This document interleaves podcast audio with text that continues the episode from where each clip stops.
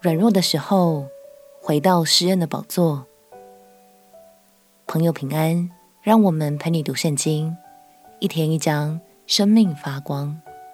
今天来读希伯来书第四章。希伯来书有一个地方和其他书卷都不同，那就是他特别显明了耶稣大祭司的职分。耶稣是最棒的牧羊人和布道家，但我们更不能忘记他是爱百姓的大祭司，为我们的罪向天父献上挽回祭，而这祭是献上了他圣洁无瑕的生命。让我们起来读希伯来书第四章。希伯来书第四章，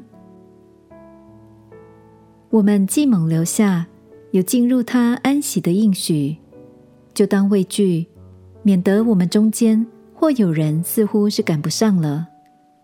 因为有福音传给我们，像传给他们一样，只是所听见的道与他们无益，因为他们没有信心与所听见的道调和。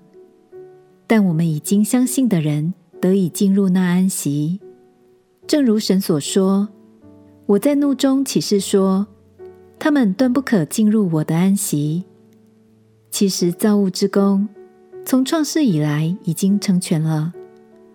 论到第七日，有一处说到第七日，神就歇了他一切的工；又有一处说，他们断不可进入我的安息。既有必进安息的人，那先前听见福音的，因为不信从，不得进去，所以过了多年，就在大卫的书上又限定一日，如以上所引的说：你们今日若听他的话，就不可硬着心。若是约书亚已叫他们享了安息，后来神就不再提别的日子了。这样看来。必定有一安息日的安息为神的子民存留，因为那进入安息的，乃是歇了自己的工，正如神歇了他的工一样。所以，我们务必竭力进入那安息，免得有人学那不信从的样子跌倒了。神的道是活泼的，是有功效的，比一切两刃的剑更快，甚至魂与灵。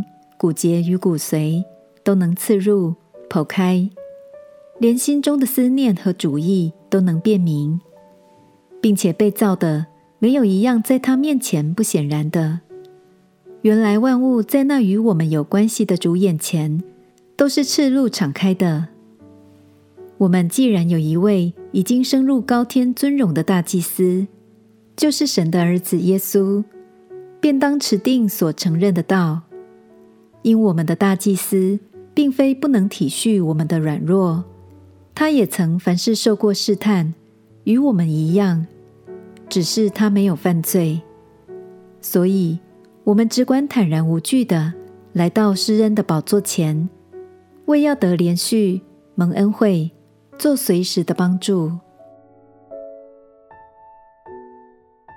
亲爱的朋友，也许我们都曾经在信仰之路上跌倒过。但今天，我想特别告诉你，耶稣也曾经历过魔鬼的试探，所以他能体恤你的软弱，也乐意在你每一次跌倒的时候，伸出手来扶持你哦。鼓励你，只管坦然无惧地来到施恩的宝座前，为要得连续、蒙恩惠、做随时的帮助。当软弱时，不要怕。就开口祷告，回到耶稣的宝座前吧。相信他必用爱与恩典环绕你，成为你刚强的力量。我们且祷告，亲爱的主耶稣，求你扶持我，坚固我，在哪里软弱，就在哪里得刚强。祷告奉耶稣基督圣名祈求，阿门。祝福你的生命，在神的爱中越来越勇敢。陪你读圣经，我们明天见。耶稣爱你，我也爱你。